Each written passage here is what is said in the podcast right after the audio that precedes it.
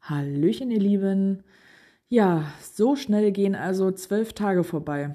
Gestern gab es nach dem Podcast-Marathon mal eine kurze Verschnaufpause. Ich musste erst einmal zu Hause alles auspacken, mich um anstehende Dinge kümmern und den ganzen Trip erst einmal sacken lassen. Zwölf Tage, 14 Länder, über 5000 Kilometer und circa 100 Funde. Ja, und einige von euch haben mich gefragt, ob ich so einen Trip noch einmal machen würde. Dazu kann ich nur sagen, definitiv.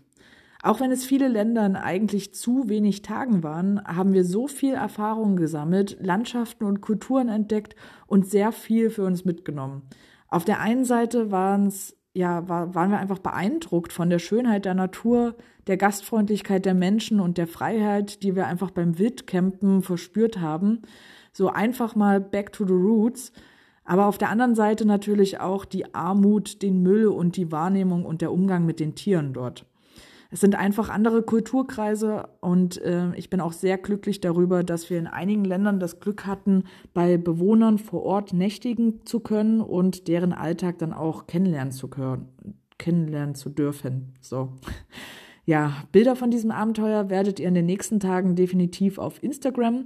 Zum einen bei natureholic-masel und natürlich auch bei mir, also bei gc-teddywb finden. Nun euch aber erstmal einen schönen Abend und bis bald im Wald.